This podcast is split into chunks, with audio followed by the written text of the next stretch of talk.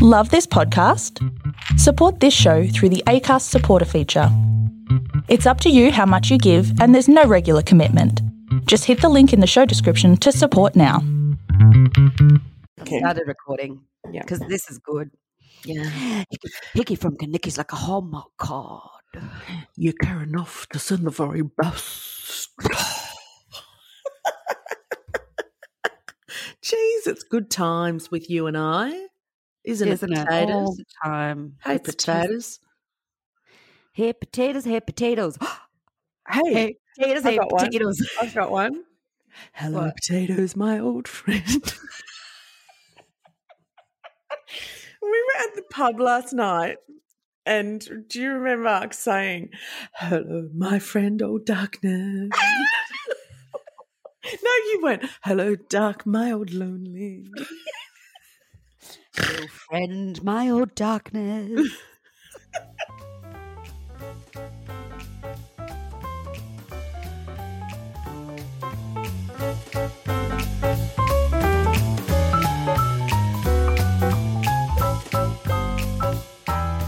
We had a good day yesterday. I haven't been able to drink in a really long time, and I had a I was excited. I had a quick wine with our lunch um, at the pub because we found out yesterday we are going into a third lockdown. So, so we kind of went, let's go and have some lunch. Let's go to the pub. And I, of course, just think I'm just going to have something to eat and some water because that's all I've been able to do. Um, had a quick wine and went, oh, this isn't uh, doing what it normally does, which is taste like vinegar for me. So um, had a few more. We had a, such a lovely lunch. Do you know what I where I think the the tipping point for you was when you ordered a espresso martini? Yeah, maybe. Maybe. you You, were- you know what I think the tipping point was? What? I think it was the margarita at the next pub and all that gr- fried food. Yeah, there was a lot of fried food. It was a called a chatter platter, and boy, did we love it! I mean, you, I've never seen you. You became a food blogger all of a sudden with that chatter platter, and then you gave it. I mean, COVID, but you know, we gave it to a gave table it to next the- to us. We hadn't Yeah. touched the food that No. we gave. Although we- I did pick it up with my hands. Yeah, well, we, don't- we won't tell people that you did that though. Yeah, okay. Shh. And um, they were so appreciative. Mm, weren't they? Popcorn chicken, sausage roll You with all the sauces. you ate that popcorn chicken and you went, "Oh my god, this chicken is It's- amazing! It's KFC good." Better than KFC. It was it was like it was the best popcorn chicken I think I've ever tasted. Wow. I know that's a big call, but it oh, was it's huge. It was, cool. it was moist and it was spicy and it was crunchy Do and you know was what I liked? What? what? I liked the panko prawns. Oh, it was good food actually. We're going to go back there. And we also found a pub this week that we had a, a steak at earlier in the week called the George at South mm-hmm. Melbourne. And bloody, that was an, an incredible steak. Remember, I sat down immediately. No, you. We sat down and you immediately tipped over your wine, your red wine. Yeah. And we're like, well, is this how life is going to be now? Yeah, yeah. We had a very melancholy conversation that day too. Remember? Oh, we certainly did. But we need those in life, didn't? Don't we? It was a good Yeah, we had- conversation. We had one of those. What's the point of it all? Yeah. Why are we here? Yeah. And then we figured it out and we so solved the world's problems. Well, we figured out that you can't ever figure it figure it out. You can't, you just got to go with the flow. Let it flow, let it flow, let it flow, let it flow. That's uh oh, what was her name? Who was the woman that Toni Braxton? God, she was a huge hit, wasn't she? Do you know I watched the- my heart. That's it? I watched Say you love me again. sounds frightening. That's how she sings. She has the deepest voice. I know, but Undo these tears that you got when you walked out that door and walked out of my life. Jeez, no wonder she was a big hit. Um, I just watched the Lifetime made for TV movie on her. Oh, that would have been brilliant. Look, it was very Who played her? informative. Um, and absolutely no one. Someone, good. an actress who needed a job. and got it, anytime, anytime a sentence has lifetime Yeah. movie made for TV. made for TV, you, You know know it's going to be good. Oh, hey, um, I found out a lot about her. You know, she was went bankrupt twice because of the record company that made her sign um, a contract early on that she could not get out of, and she could not recoup all the money that she owed Mm. them. And she was the number one. Mm, She was the number one selling artist in the world for a really long time. And then I was looking into the whole TLC thing, and there's a great um, documentary called The um, Revolution of Hip Hop, which was on NITV um, that I was watching and just the amount of um, black artists that were put through this who were absolutely bankrupt because they had been discovered, signed, and completely um, left out to dry. yeah. Well, a lot, of people don't, a lot of people don't realize that record companies are like banks. All you're doing is asking for a loan, and you spend most of your career trying to pay it back. Yeah, and if you ha- don't have the intellectual rights to your property, your music, which most of artists don't because of their greenness of getting into the record industry.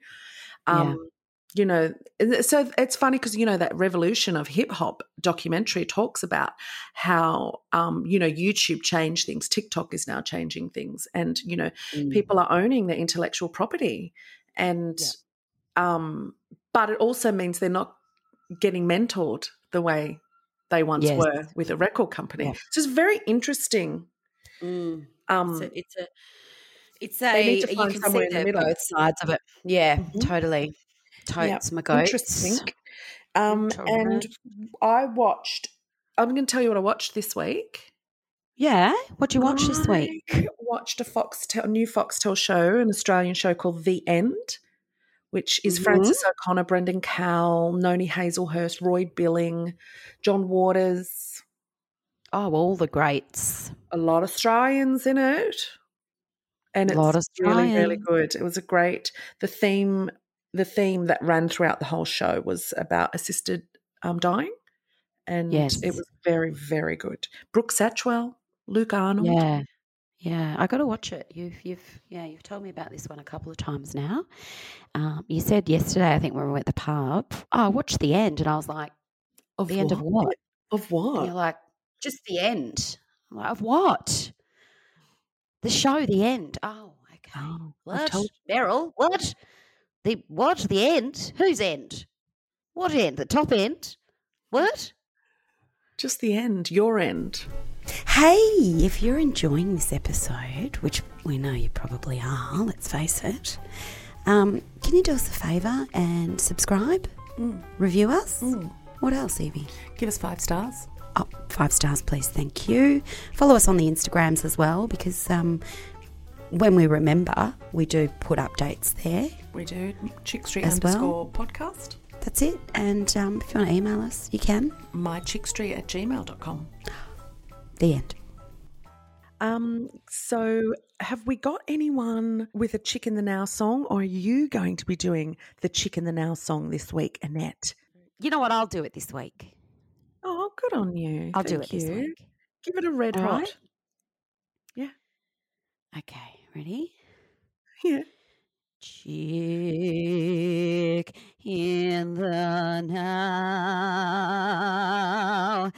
It's a cheek in the now. Thanks. Yeah, That was really good. I thought it was going to end with.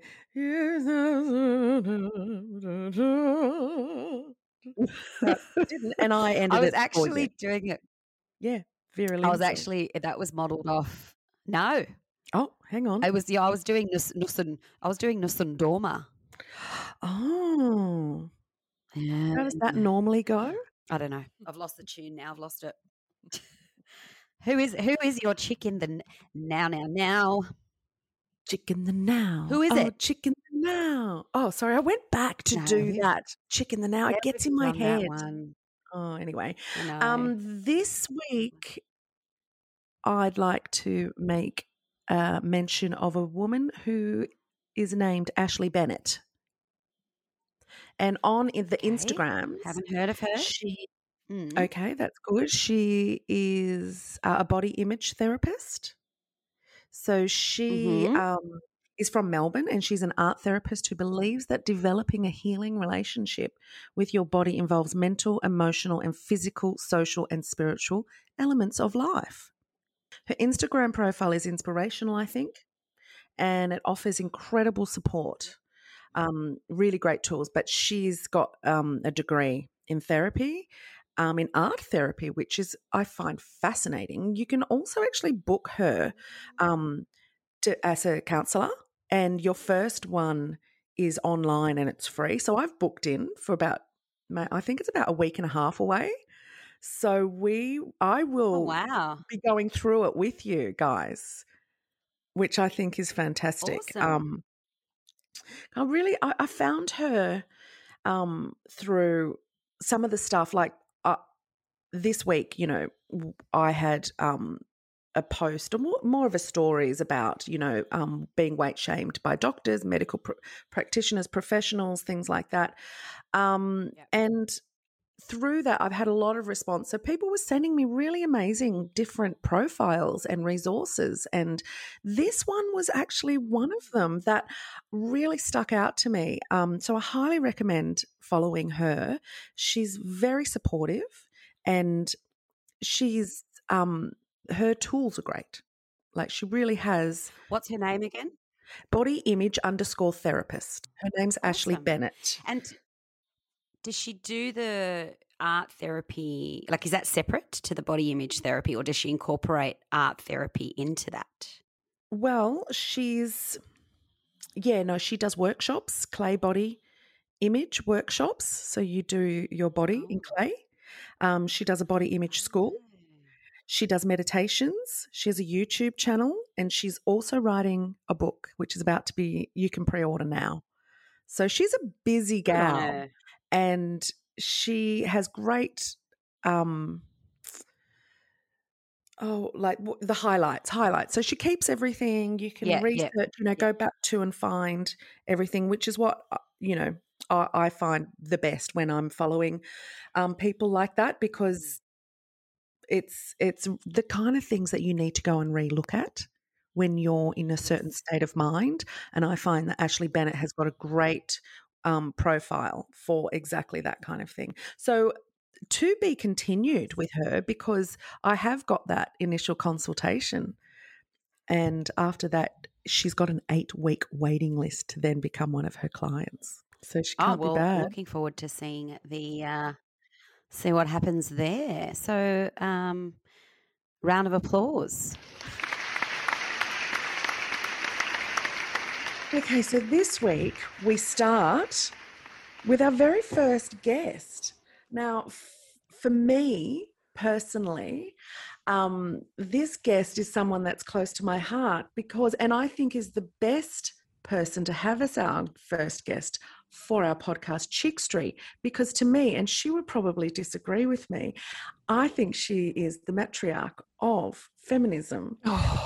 And she's also helped me lead my hand in becoming a really proud feminist that I am today.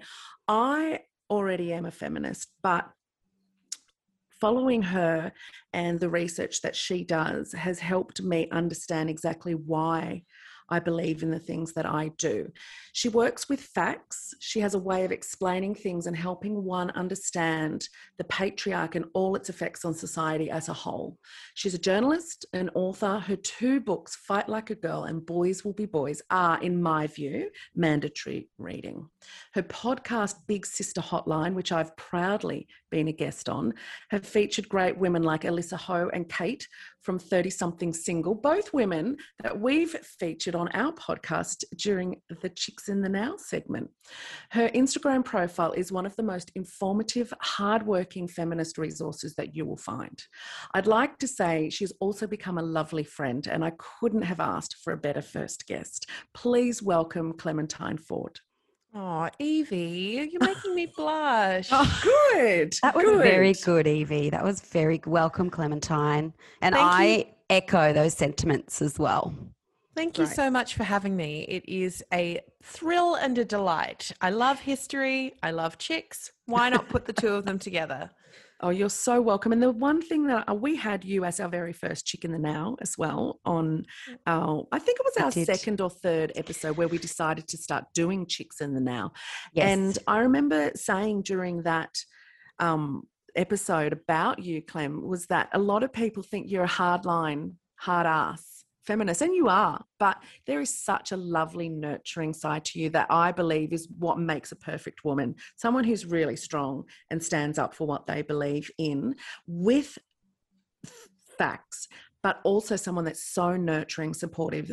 When I watch your um, stories and when I read your posts, you have this amazing ability to make us women feel so heard and that's at the end of the day to me what what we just all we want. It's the same with racism people of color they just want to be heard. Mm. and there's a, a beautiful way like when you often name and shame someone i love how you always say the to the about the victim who's been you know somehow something's happened to them go and give her some love. So I'd like to thank you for doing something like that because it really does make a difference, I think, in all women's lives. Thanks, Evie.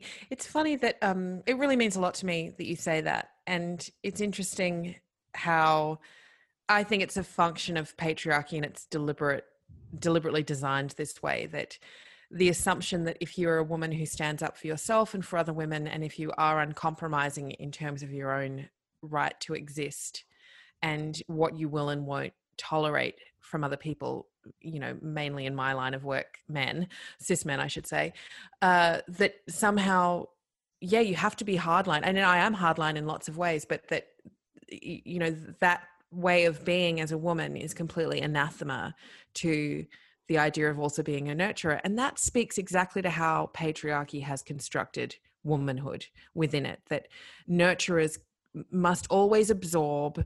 We must always be stoic martyrs, sacrificing for the good of everyone else. Because, of course, if you train women to do that, then it means they'll never stand up against you. I think, obviously, that not only can women be both of those things, but that actually, when I think of the maternal spirit when i think of the maternal energy it's very much that you know it's it's women fighting to protect their families it's so interesting to me that not just looking at history but also looking at pop culture. It's so interesting that so many of you know so many stories that we're told involve particularly with pop culture involve men rescuing women and children really driving home that hero narrative when actually in day-to-day life it's women who hold their communities together. It's women who sacrifice for their families. It's women who are largely left behind in refugee camps taking care of children mm. it's it's astonishing to me that somehow the narrative has been wrestled from us not only in terms of history but even in terms of the fiction that we tell Yeah, could not agree more. Could yeah, you're preaching to the choir, sister. Yeah, you are. And I've got to say, my experience with you, Clementine, is through Evie actually getting me onto to your stuff. And and for me, I guess I have always questioned whether I was a feminist because I think in the background I've still got that. I don't know, just that thing about what the concept, you know, perception of what people think that is, and and seeing your stories and seeing your um, posts really has uh, like i mean ask evie i learn so much from you every day and i'm not ashamed to say that i some things i'm like we had a conversation about this last night um and it, it, you know with evie and i was you know i'm kind of really curious about um how i can change my thoughts and feelings around feminism and what that means because I I have a really hard time not wanting to be labeled that because it has a negative thing in my head. Yeah, because You you know? been told. 'Cause I've been told patriarch that. it's a negative thing. Yeah. And I kind of go, Am I a fe- I'm a feminist? Oh, okay. Yeah, I- I believe to be all that. ashamed of. Yes. Can I, uh, perhaps I'm wrong here, but picking up on some of the things that you say, and, and listen, when I was, before I became overtly feminist, I mean, we've all, most of us are feminist in some degree because we believe in our own humanity and we want to be treated with Yeah. dignity. We're just conditioned from such a young age to also feel afraid of saying that because of what people, and we say people, but what we mean is cis men Yeah. what we think cis men will think of us. No one's afraid of calling themselves a feminist because they think other women won't like them. They're afraid of calling themselves a feminist because they think that cis men will judge them and Such a true point. Yep. and will deem them somehow unworthy. And this is this is the mm. the overarching pressure that most women grow up with, or all women grow up with this to some degree. It's just that some some women grow up with it to even stronger degrees than others. But that the concept of the male gaze, that we're all living in this panopticon where pa- the patriarchy is watching us and judging whether or not we are suiting its, um, are are living up to its guidelines for us. Yeah. So before I became an overt feminist, I said the same thing. So I wouldn't call myself a feminist because, you know, I believe in women's rights, but I wouldn't call myself a feminist because I was afraid that boys wouldn't like me, particularly as we get older. For a lot of us, we realize that the treasures that have been promised us by playing the game and making men know that we're on their side are actually very, very limited, and that the treasures we can provide ourselves are so much more bountiful. One of the things that the patriarchy does very well in terms of maintaining itself is it teaches men to bond with each other, to have each other's backs, to be a brotherhood of men, to support each other above all else, and to never feel afraid or ashamed of seeking solace and comfort in the company of other men. What it does conversely with women is teaches us to be afraid of being too solid with each other, of always aspiring to male approval, of always aspiring to, to being picked by men, because women together is a force that that actually has a lot of power and that's why So it's true. so important to powerful structures to keep us separated from each other Yeah. So God, so true. well said. So, true. good. My goodness. We've got a, just a couple of questions we want to ask you, just to kind of, you know, get a sense of where things are at for you at the moment. Um, we want to know what's the last podcast you listened to? I've been listening to. I'm still going through it because it's a it's a multi-part podcast. But I've been listening to the most incredible podcast called Bird's Eye View, and it's Mm. made with women incarcerated in the north of Australia. So Oh, wow. inside That the would be- Darwin Correctional Centre, inside Sector Four. So the Darwin Correctional Centre also. Um, it's a prison also that has men in it. So the women in Sector 4 are even more isolated and marginalized than other women who are incarcerated. And the other thing as well that I'm, you know, I've been really getting, um, really learning a lot lately about prison abolition and the, you know, trying to distinguish myself as against a carceral idea of feminism.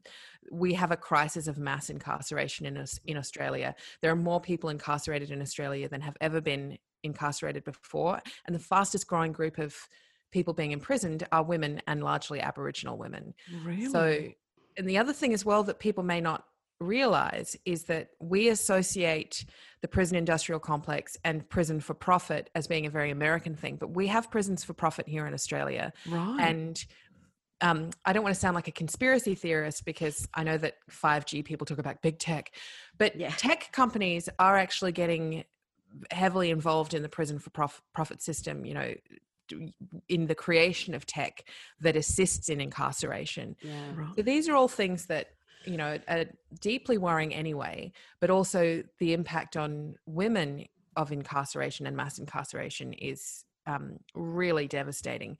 So Bird's Eye View goes into the Darwin Correctional Centre. It speaks. It's it was uh, done over two years. It speaks with over seventy women who are imprisoned and Wow. really tells their stories. And it, they're the ones who are who are driving it as well. So it's really incredible. I really recommend people to listen to it.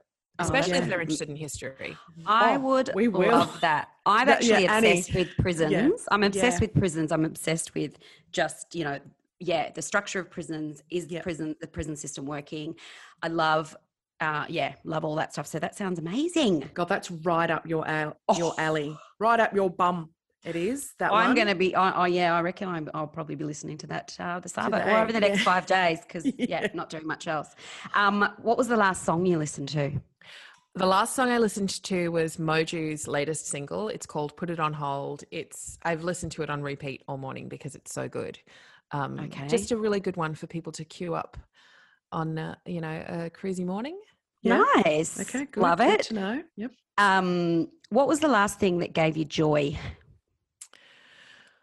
Um, I'm feeling pretty joyful right now talking to you, ladies. But I, oh, look, it's a cliche, but I, my biggest source of joy comes from my son. Just seeing, he's four, so he's at this beautiful age where he's just really beginning to kind of unfurl into the world, and just seeing him, seeing the world through his eyes is a, a great leveler. There's an inquisitiveness, isn't there, at that age? It's so new and in, innocent. And it is just, I used to be a nanny, and mm. that is an, a great age of seeing the world through those eyes of a child for the things for the first time. It's incredible. Do you know that I, I- know that we've got to move on, but I just wanted to say quickly that one of the things that I found really powerful about it is that uh, you know I'm writing this book at the moment, um, a, mem- a book of personal essays about lots of different kinds of love, and one of the chapters is about him, and it's thinking, sitting there and thinking about how uh, you know growing up you felt really un- you might have felt as I did really unlovable, really uh, ill-equipped to kind of navigate romance or suspicious of people who offered you love for whatever reason um, found it very difficult to imagine that people could want to love you in deep ways uh, all the sorts of trauma that lots of people are familiar with.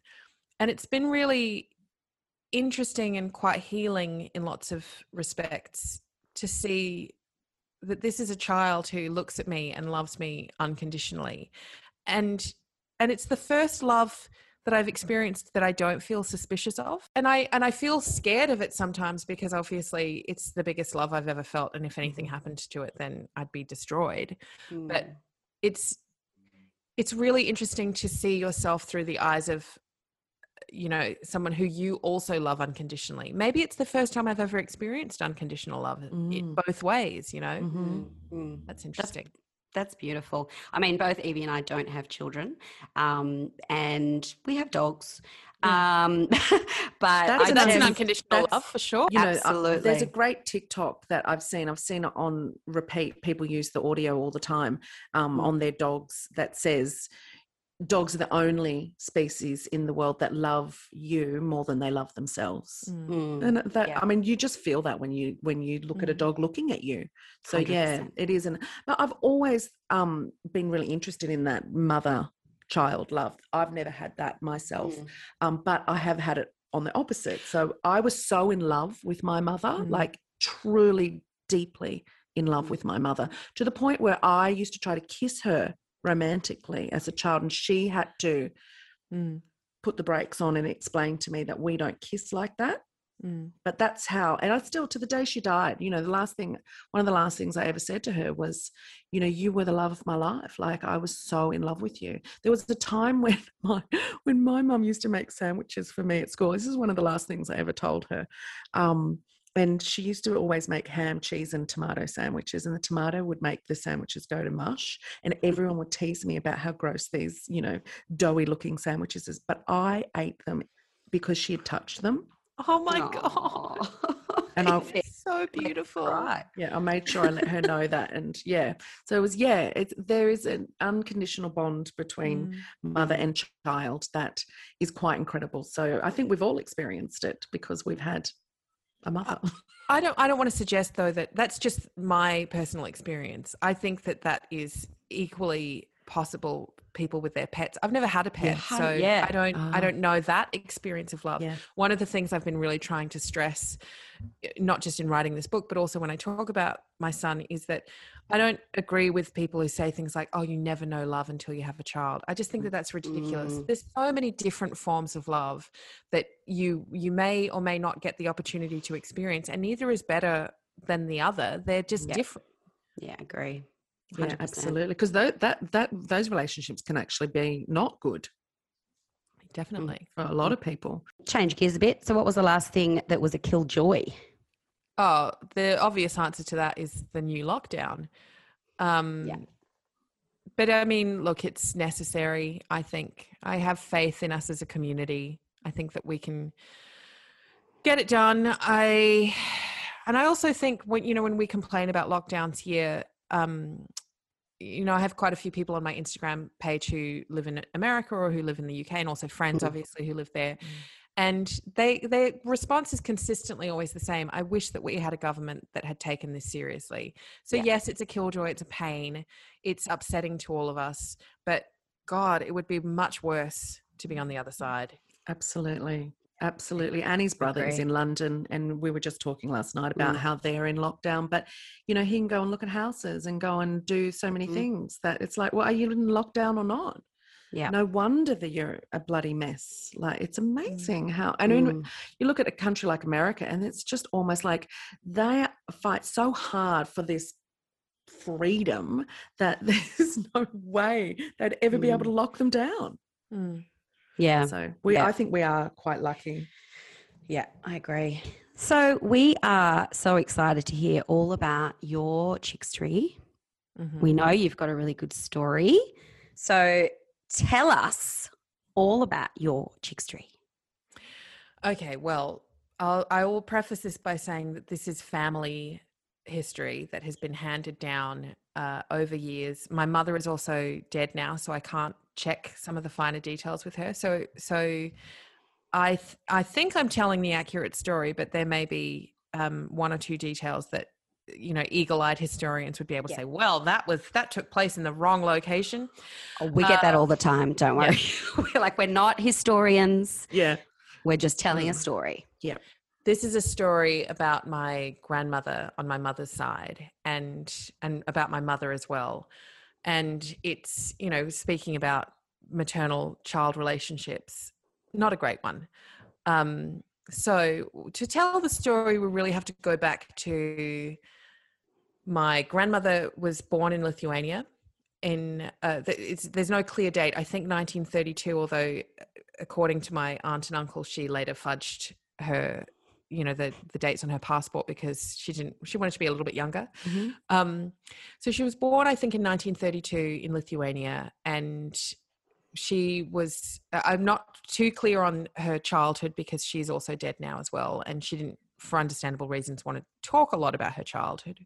But when the war started she and her family ended up in um well, they, there was a process. They were they were basically they lived in a they lived in a farm sort of in hiding for a while uh in impoverished because they you know their mother speaking about maternal strength as well and maternal fortitude their mother really did everything that she could to take care of them but they were often sick and often didn't have access to clean food or clean water.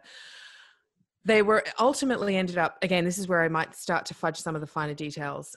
When the germans came into lithuania they rounded up a group of lithuanians including my my grandmother whose father had worked for the government. So they were targeted i believe. I think that he ended up being shot and killed.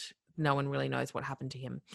But my grandmother and her brother and her mother were her brothers and her mother were forced into a um that w- it was one of those marches where they were basically marching towards a concentration camp Mhm. um Mm, mm. it wasn't a concentration camp in the sense of as how we understand auschwitz or um, belsen but it was a, a work camp my grandmother and her mother ended up in a particular camp. So, this is what I've got written down in the bit that I'm writing in my book.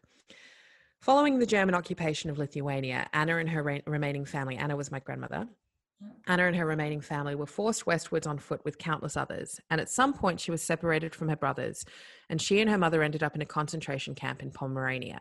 My uncle, who was married to uh, my mother's sister, so uncle by marriage, said this may well have been the Stutthof concentration camp to the west of Gdansk, where the Nazis sent Lithuanian leaders and intelligentsia.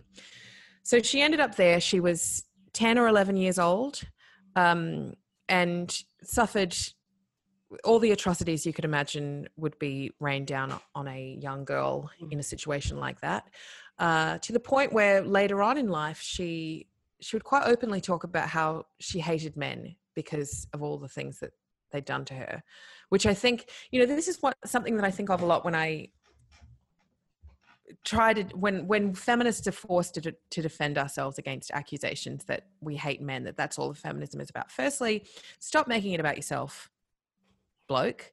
Secondly there are a lot of reasons why women would hate men because women from the age of being young children quite frequently experience terrible atrocities at the hands of men. The fact that women still talk to men is incredible. Mm. um, so she ended up in this camp. She was given an opportunity to leave the camp if she would willingly go and work in a German factory, which she did. So that's kind of a bit of problematic history because she ended up in as much as you can as a as a prisoner of war ended up working in a camp uh, in a in a factory um it was one of the smokestack factories so the job was basically that they would um, create smoke in the air so that German fighter pilots could fly undetected. Wow. Um, and she's 10 at this stage still? so she Or was, she, she- was. This all happened between the ages of ten and thirteen. She ended Mm, up. She made it through that. She'd lost completely lost contact with her family. Never saw her family again. Ended up in a when, when the Allies liberated liberated. I mean, she also said that people talk about the Allies liberating, but she said they were all as bad as each other. So take of that what you will.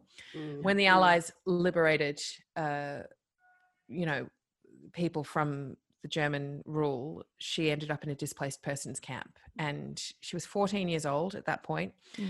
she had a medical check and she had gonorrhea Mm. so that's how she, that's just was her life at the time Mm, just to sort of mm. like loosely paint a picture Yes.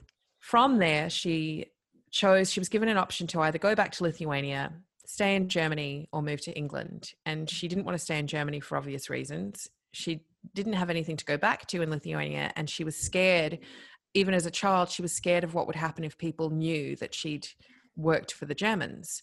Um, one of the details that I was told when I was growing up was that, and that she must have told my mother, who told me, was that one of the great things that, or one of the biggest things that uh, convinced her to leave uh, um, Pomerania and go and work in this factory was that they said, We'll give you a handbag, we'll give you a smart dress to wear, and we'll give you oh, a white handbag. Oh, and she wow. 12, 13 Yeah. had completely her childhood had been completely stolen from her Gone.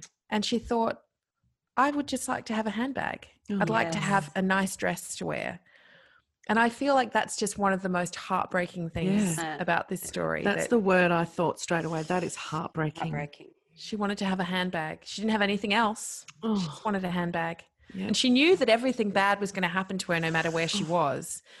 And this is really what forged her, I think, as a survivor who made horrendous choices later on with her own family, but who at this very young age, this is what trauma and damage does to people, is that at mm-hmm. this very young age, she was taught, I cannot, I have only myself. Everyone around me is will take something from me in some way. So I may as well get what I can out of them while they're doing it, which I think anyone who's experienced that particular kind of trauma would would be able to recognize the thinking there. So she ends up in this in England again in a displaced persons um, setting camp, whether or not it was a camp or a refugee camp. She meets my grandfather there, and my grandfather was from Guyana, and he had been fighting uh, for the RAF, I think, but he was born in Guyana and was planning on going back there. And he said, "I'll marry you." So they get married. She's 16 years old. wow. very young. Yeah. Wow. 16 years old. He moves back to Guyana and she meets him there mm, a few months later. And then the following year, 1949, she has my mother. She's 17 at this point. She has my mother. Four years later, or four or five years later, by the age of 22, 23, she's got four children. He's an alcoholic who is rarely around. Um, my grandmother doesn't know how to be a mother. She doesn't really even know how to be a, an adult at this point. Yeah. All she knows how to do is take care of herself. Which, when I was growing up again, hearing these stories, I was so fiercely defensive of my mother because she really suffered at the Mm. hands of her own mother. But now I, I have a lot more empathy Yeah. for what that must feel like. The Like- survival tactics that your grandmother had to use. yeah the survival of and also the at that point just had had any empathy beaten out of her i think she just didn't Mm. she all she thought was and she was in mourning still for her own Mhm. mother and for her brothers. Yeah. i think i think in lots of ways she probably didn't want to become a mum. She didn't want to have four kids. She wanted to go she wanted to have a childhood. She wanted to have a, a an adolescence. Yeah. and instead Yeah. she had these four children to take care of an alcoholic husband who was never around. Um, certainly Yeah. living in an you Yeah. know 1950s guyana where there wasn't anyone there to force him to be around. And eventually she divorced him and or he he disappeared. She, she told my she told my mother that he died which also caused my mum a lot of grief because she for for all of his faults she really adored him in that way that men who can just saunter in and out of someone's life can be Yeah. adored. Mm. um but i know that he didn't die because he he sort of pops up in the story later on. My grandmother divorces him. She meets a a, a engineer who's in guyana working from england and he says to her i want to marry you. You know i want to marry you and take you back to england. She's got four kids my mum and my aunt who are the two eldest and then the two little boys michael and lawrence. And he said to her but you can't bring the boys. You have to leave them here. Oh Unbelievable. God. and so that's what she did. Oh. she left left, she left these two boys behind um three and four Oh, years old at the time i think Where were My they? mother who, was- who did they get left behind too?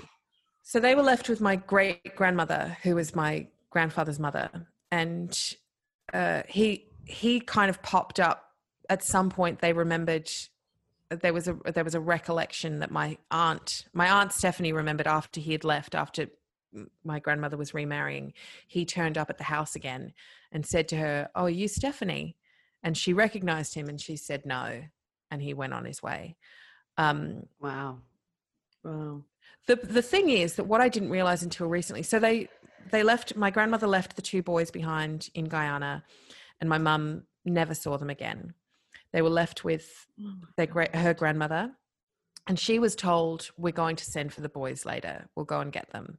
And whether or not that happened, or whether or not that was just a, a line that my grandmother told her, what my mother always told me, and there, there's quite a bit of abuse in this story. So just I should have put a content note up at the start, but my mother told me that when they arrived in England. She kept asking, When are Michael and Lawrence coming? My mother was 10. When are Michael and Lawrence coming? Mm. And one day my grandmother turned around and belted her with a belt, you know, beat her and said, Never ask me that again. Oh And God. they never talked about them again. And I remember my mother saying that when she had children herself, that she thought she was really scared that she would mimic what she had learnt growing up. You know, she was beaten often, as children were back then. Um, she was forced to leave school when she was 13. She had been accepted into, you know, an accelerated learning stream. She was really smart, Wow. totally Wow. self educated, voracious reader, could have done anything.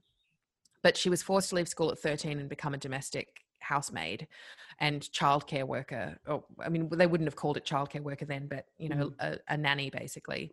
Um, and because she was young, like even labor laws back then, she was technically not supposed to be working until she was a little bit older. Her mother made her lie about it, and my mother hated to lie. And she was found out one day by the family, and she said that she could still feel, she could still remember the humiliation of being forced to leave. Um, and so I think about all of these like interconnected stories of trauma that all of this being done to this one girl back in 1940, you know, this Lithuanian child, then having this splintering effect on all of these people's lives. My mother never saw her brothers again, but you know, always felt a gaping hole for them and also that she was the eldest and she loved them and she wanted to protect them and she Oh, couldn't do that makes me so sad. it's it's horrendous It's so sad. Those poor children as well. Like imagine those boys, you know, and your Whatever's mum and her sister, trauma. like Yeah. just pining, you know, after their siblings. It's just, yeah, Yeah. breaks my heart. so she she told me that when she was an adult she once said to her mother she tried to talk to her mother about it and again you know i see in my mother she was she had a lot of issues with now she would be diagnosed i think with complex ptsd you know the, Yeah, the. Yeah. being so think they all traumatized as a as a kid yeah Yeah. but when she was alive there was she didn't have she was just diagnosed with depression you know just oh she's just depressed um and it really sad. If, Yeah, really- if diagnosed at all, Yeah. like most of the diagnosed at all yeah it really affected her ability to mother herself you know i loved my mother fiercely and she was an amazing woman and complex um, and a great mother in so many ways. I don't i mean i never had that mum that was waiting for me at home with a snack or you know Mm. popping band-aids on my knees or whatever. I don't feel like i missed out in any way. I feel like i had this again it's just a different experience isn't Yeah. it? I feel like i had a i had a, an education that was unique in its own way and and really valid uh, like really valid and formative. Um but i remember she said to me that one once when she was older she said to her mother she tried to talk to her about the boys and her mother again just shut her down and said i've got nothing to apologize for. I feel like to have abandoned your children in that way you must have had to either genuinely feel no remorse or feel like have buried it so deep Mm. down that you couldn't address it. And now it's just occurred to me as well. My grandmother was married five times in her life. So it wasn't Mhm. even like this man that she married who took her to England, she had a love match with and stayed with him forever. Mm, mm. That ended pretty quickly. She relied on men to take care of her and to financially support her because she had no you know transferable she was a very skilled woman but she had Mm. no employable skills to take care of her and these these two kids um, and i wonder now thinking about it actually if the trauma of everything that men had subjected her to also made it very difficult for her to love those boys as beautiful and innocent as they would have been to, Yep. Yeah. to be able to connect with to i mean to kind of to deliver into the world something that you associate so strongly Mm, excuse me something that you so strongly associate with violence Mhm. Yeah. would have Yep. been and again you know she would have had no therapy either also she wouldn't have never have wanted to have four kids No she would have had no contraception No, that's right. her husband was an alcoholic who pissed off on benders for weeks on end and then Mhm. every my aunt was telling me every time he came home she got pregnant again It would, so would Yeah. be forced sex every single time. And to have children as a child yourself who has had a childhood taken from them, to look at children and then think, you've you're going to have what I didn't have the resentment Mm. that we, maybe not even conscious resentment but the deep seated resentment that you would have for the children that are having a better life than you've ever been given would Mm. be palpable Mm. i wonder if that's why she felt so particularly strongly about my mother because my mother was the eldest Mhm. and my mother felt always felt um second to her sister and you know unloved in lots of ways. And Mm. yeah that i'd never thought about it like that evie but that that would be a huge part of it i think that you know how much joy would have been taken in making her leave school. Mm, Yeah. yeah. I, I'm I'm just I'm just resonating with this story so much because my I'm adopted, so my Evie knows my past and my story, and it sounds like my mother had me when she was 16, and she had my sister. No, she had me when she was 17, and my sister when she was 15 in the 70s in Newcastle. So my sister and I were adopted out, both adopted out, and we have three other siblings who grew up with my mum, my birth mum. who I've never met, but my sister, who was also adopted, we've met, and she's met our mum.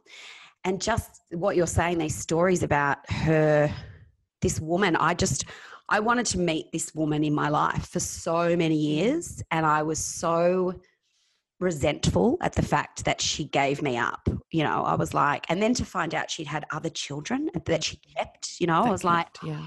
what, ah, but you know, why didn't she keep us?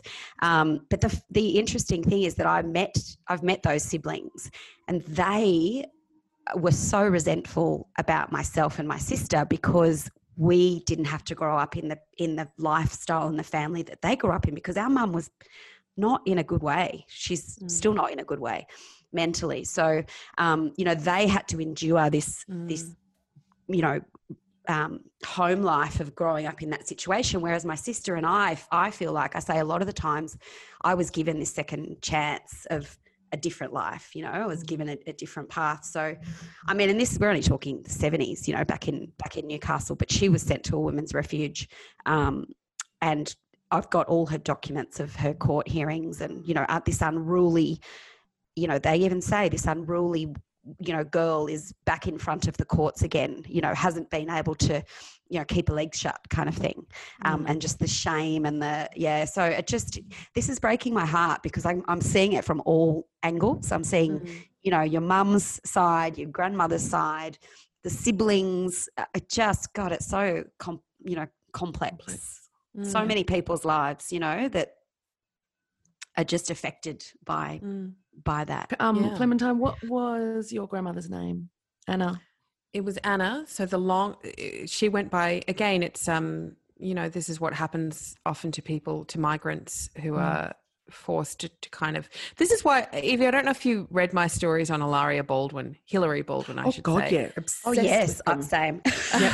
This is why I felt so particularly strongly about that story beyond it just being, you know, another bloody privileged white woman who's appropriating something for her own mm. enjoyment or whatever is that you know the way that hillary kind of indulged and lent into these as cute stories oh I, oh i'm always getting mistaken for the nanny or you know people who have to, who actually experience the stripping of their culture in order to fit into these incredibly um, you know homogenous societies don't have the luxury of being able to joke about these things yeah. you know my my mother didn't yeah. want to my mother didn't want to like cast off her identity she just believed that she had to mm-hmm. yeah and you know to joke about becoming a domestic or being confused as being, for being a nanny when there are people out there who are being forced into domestic labor because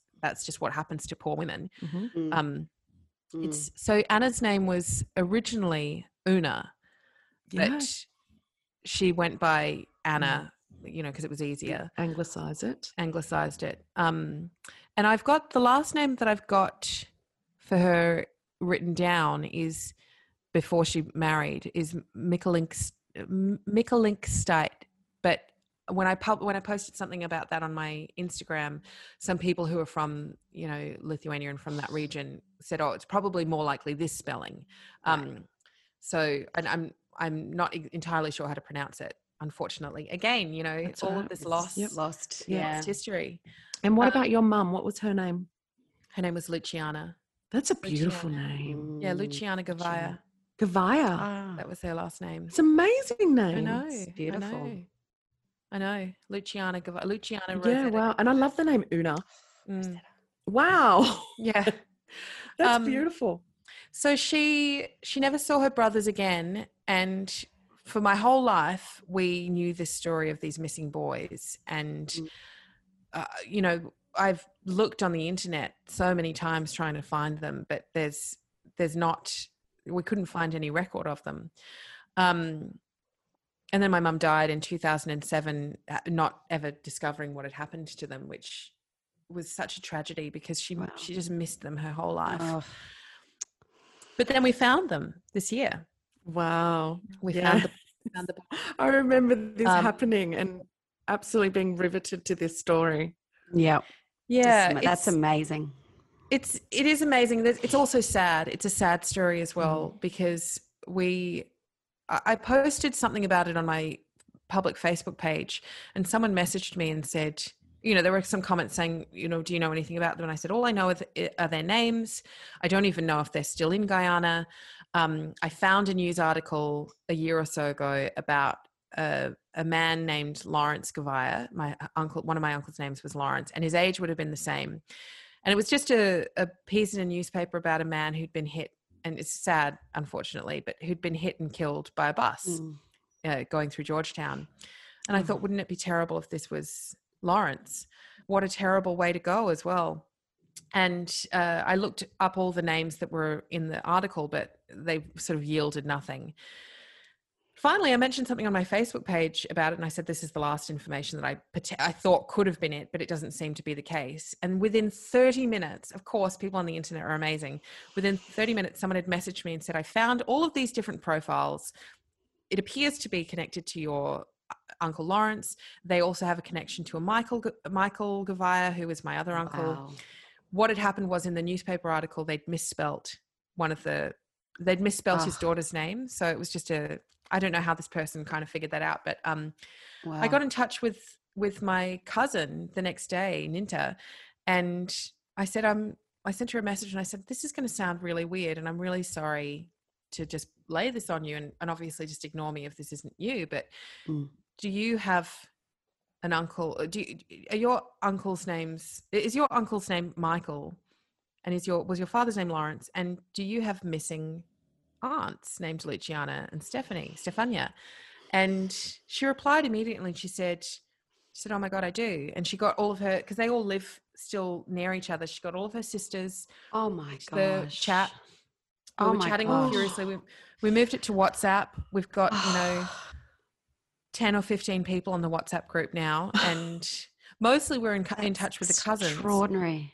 Yeah, so we've met all of these, well, Wow. online, met all of these cousins that I didn't know existed. Yeah. Um, you know, their children, seeing their children, one of one of their children looks exactly like my brother. Um, Wow. my sister it's been really powerful for because my sister actually was also adopted by my dad so my mum had her when she was 28 um had had a, a an affair with some guy like uh, when i say affair i, I mean like a fling you know a Yeah. summer romance Yeah. um got pregnant and told him that she was pregnant and he said well you know classic how do you know it's mine? Also i don't want anything to do with it I, nothing to do with me. So she'd already had a couple of abortions before that and she said to me i and i've also had a couple as well so she was always really supportive about that but she said to me i just didn't want to be i didn't want to just keep doing that you know i just decided that this was the Mm. one this was the time i was going to have the baby had my sister and then my, my, my dad when my sister must have been about 18 months old or two years old or something and they kind of, kind of very quickly fell in love and got married and he said you know had he had said from the start i want to adopt charlotte Oh. and oh, Wow. so he became charlotte's adopted father but my sister didn't discover any of that until she was 12 and Oh. she mm. It was sort of like done in a very bad way actually. And i think that my parents meant the best but um we were living in the middle east at the time and my sister being the eldest uh was heading into high school and they'd been convinced by my by my grandparents who lived in Toowoomba that couldn't possibly be getting a good education over in that international school. I mean come on. Come on only the best education. Um Compared So- to Toowoomba, are you kidding? So for some reason it was decided that my my sister would be sent to boarding school in Toowoomba. My brother and I followed her a year later. So I went to boarding school. I was seven when I started, and we only went for two years, thank God. But um, my sister was due to leave the next day, and my parents sat her down.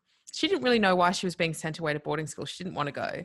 Mm. My parents sat her down and thought, well, there's a lot of family in Toowoomba, and we don't we can't control how vindictive some of them may be because my mother was not a, a particularly welcome addition Mm-hmm. to the family uh, Mm. th- back then, or to the extended family. You know, it was very sort of um, suspicions about her background. Let's just Mhm. say. Um, so they were they were concerned that there would be some vindictiveness and that you know having not told Charlotte that she was adopted by my dad that mm. someone else who she didn't know or trust would would just enjoy dropping that news to her i think so they decided well the best thing that we can do is sit her down the night before we send her away halfway across the world to boarding school God. Will her, while her brother and sister, who are not adopted, stay here with us, we can sit her down and explain to her that dad's not your biological father. Uh, and now you And can off you go. go. And off you go. See ya. Yeah. So- oh, wow. You know, bless my, my Oh, sister is just thing. Oh, my sister is just one of the most wonderful, wonderful humans that you could ever meet. She's just so generous and kind and lovely and just giving. And I have to say, it would not be easy in lots of ways to be my sister. And she is she's so Mm. gracious about it. Um, and really supportive, like one of my biggest champions. And she grew up feeling you know that had that then had an effect on her and this all of these splinters then like, Yeah. the cracks just keep Yeah. kind of like moving down through the soil Has she met her dad? no she has no idea No, who he is. has it- my mum yeah. my, my mum never wanted to talk about it understandably um yeah, yeah. doesn't really i think he played soccer whether or not professionally or not who knows but Yeah. um Yeah. what's been what was really interesting about all of that was that charlotte charlotte very much feels like my father's daughter Mm. um, and very much feels like a part of the family on my father's side even though she's not a blood technically speaking not a blood relative Mm. but what does that mean i mean I, I yeah, never i would never call her my half sister you know she's my Mhm. sister just, yeah. mm. um but i think that i i can't appreciate this but you know you as an adoptee can that she has always had this curiosity i guess or this sense of what's missing um or what's the other side what's the other side of the story Story. Yeah. so it was really amazing and powerful actually to see when I contacted her that day and I said I found the I found the family and she got on the WhatsApp with them and we were all sharing photos and and you know my cousins there's so many similarities between their features for her to be able to look at look at family finally Mm. and see like full reflection reflect. Yeah. Yeah. was Yeah, I think really important. powerful for her. Mm. Yeah. Yeah. Well, when you met your sister Annie, there was a definite um similarity. Oh, we is we're very s- weird. Very similar, and um, I mean, we just stared at each other for. we had a we had a date. In, we were both living in Sydney at the time at Bondi, and went to a cafe, and we we met at I think eleven a.m. and we I left her house at eleven p.m.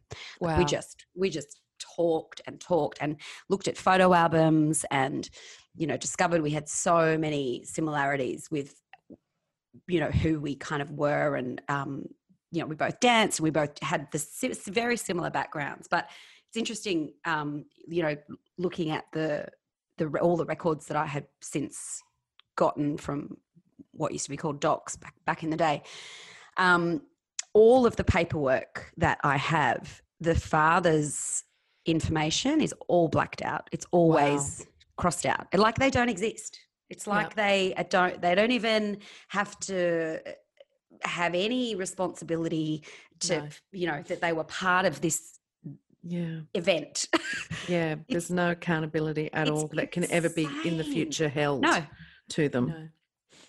so i know nothing about my father i think a lot of children who were adopted in you know i- i- throughout that time Mm. the the dads are just erased you know Mm. Incredible. whether that they was want to be or not you know? Yeah. Yeah. Well, that's the other side of it. yeah Whether they want to be or not. yeah yeah Well, so I mean, it's a it's a fury and frustration that I have now that so much of you know so much of the men's rights narrative and not even not even men's rights activists narrative but also just generally speaking this sort of myth i think and i'm going to call it that i'm i to, not to be all not all fathers but yes of course i understand that there are some very committed dads out there very supportive partners who actually do what needs to be done to fulfill the honor of that title of Mm. father and partner to who who should be called partner because that's truly what they exemplify as opposed to just getting that label despite doing nothing to really reflect what it means. But I think that we all know that there are also a lot of men out there who abrogate responsibility, who don't do enough, who aren't fulfilling that role of the supportive person, and who certainly physically are not suffering in the way that uh, you know people who have children suffer, Mm. and yet we're we're sort of like forced as part of patriarchy, and a lot of women play into this too, to maintain this myth that fathers are uh, have equal weight to mothers. I'm not saying that they can't have equal weight to mothers, but they certainly don't try. Mm-hmm. So Mm. again, it's another thing where women are expected to do 80% of the bulk labor of this and yet mm-hmm. share equal credit for it. Yeah. You know, Yeah. women could Yeah, never get away with being as slack as so many fathers are and so many partners are and still get to turn around and call themselves good mums. It's Mm. like um uh who's that uh, Ali Wong, Ali Wong the comedian, you know, in one of her Mm, specials mm. said that it takes so little to be thought of as a good dad. Yeah, Yeah. yeah, yeah. And conversely, for. yeah, and conversely, Yeah. it takes so little to be called a bad mum. Yeah. yes, God. so true. Absolutely. I mean, tho- those. TikToks, uh, you know, those TikToks infuriate me of those women going, "Oh my, look what my husband did today," and look, oh, he's pi- he just picked up the towel off the off the bathroom floor, and It's, like, revolting. it's just Yeah. normal behavior. Like, Mhm. just Yeah, or the ones that are like making a joke out of it, a sweet sort of joke, you know, like, isn't my husband so great? He just knows that I love him to leave his shoes at the bottom of the stairs. It's. Yes. Like it's funny. yes, like it's funny. Yeah, yeah, I get that you're trying to make a joke out of this, but this is the problem is that this, this is how it's perpetuated is that Mm. we we make a joke out of it. Oh, Mhm. my hapless husband, you know, yeah, Yeah. yeah. the, yeah. the, the eldest child. It's disgusting. I've got two Yeah. kids. Yeah, yeah, Yeah. Or the Um, babysitting. For Yeah. them that the men babysit. yeah. That drives me insane. Mm. Uh, you hear it all the time. and and beyond that actually even more sin- in a more sinister way this might resonate with some of your listeners you know so I, I apologize if this brings up some you know dark feelings but the the belief that a lot of women fall into that if they are given quote unquote time off from the children if he lets her go out with her friends for a night or lets her go and get a bloody manicure for an hour so she can get some time off that somehow Mm. this is an extreme act of uh, generosity Yeah. and an excellent partnerhood that Mhm. not only does she need to broadcast to all of Facebook, look, i oh, so lucky to have this man taking care of us, but also she's got to go home and give him a fucking blowjob for it. Yeah. Yep. hmm Yep. Absolutely. My God, the girlfriends that I have who are married, we have these conversations for the past Mhm. three decades. Yeah. Incredible how many there are. Yeah, it's uh, it's and it's really frightening actually because a lot of that Mm. stuff is masked through humor, Mhm. but we should call it for what it is, which Mhm. is sexual coercion, Yes. Yeah. Yeah. Absolutely. coercive patterns of sexual exchange. Mm, Yeah. mm, Yep. Absolutely. mm. Yeah, using sex as currency, which is Yeah. a, Oh uh, God, yeah. mm.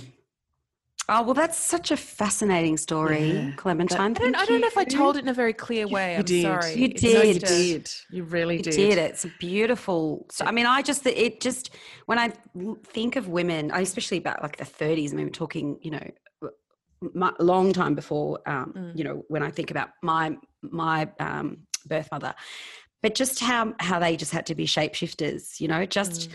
fit in with any situation they were thrown into and just shapeshift to fit into it and Mm. and um you know i think it's I- and then i think you know looking at you and what and what you do and and that you're so open about speaking out and being brave you know me thinking that what you're doing is brave um that you know is is that kind of because of when you look back at your kind of the history of the Mm. women in your family you know you're sort of like well i don't want to i'm not going to do that i'm not going to I don't know if it's so so much a conscious I'm not going to do that in that it is I well firstly I'm a strong believer in um magic and I and in and in fortifying yourself um I think that Mhm. I have the power of my female ancestors behind me, you know, the things that they've gone through. Um, I feel that I don't know, this might be too woo for some people, but I feel that strength. Oh, I love it. inside I love me. that stuff. Not for Um, us. and I also, Mm. you know, I think about all of the opportunities that they didn't have. You know, my my Yeah. great grandmother, even in Guyana, would have had fewer opportunities. Mm. Even um, my grandmother having her entire childhood destroyed, taken from her. Uh, no opportunity to really discover who she was because who she became was someone like forged out of the trauma of war yeah. um my my mother having her own opportunities for education taken from her her own prospects and and because of that that experience of you know insecurity and suffering that she went through not ever really having the confidence to do it as an adult either. I mean like i said she was completely self-educated. She was one of the most voracious readers. I knew she would sit here on this podcast and tell you all about the women in history that she knew about. Yes. so smart.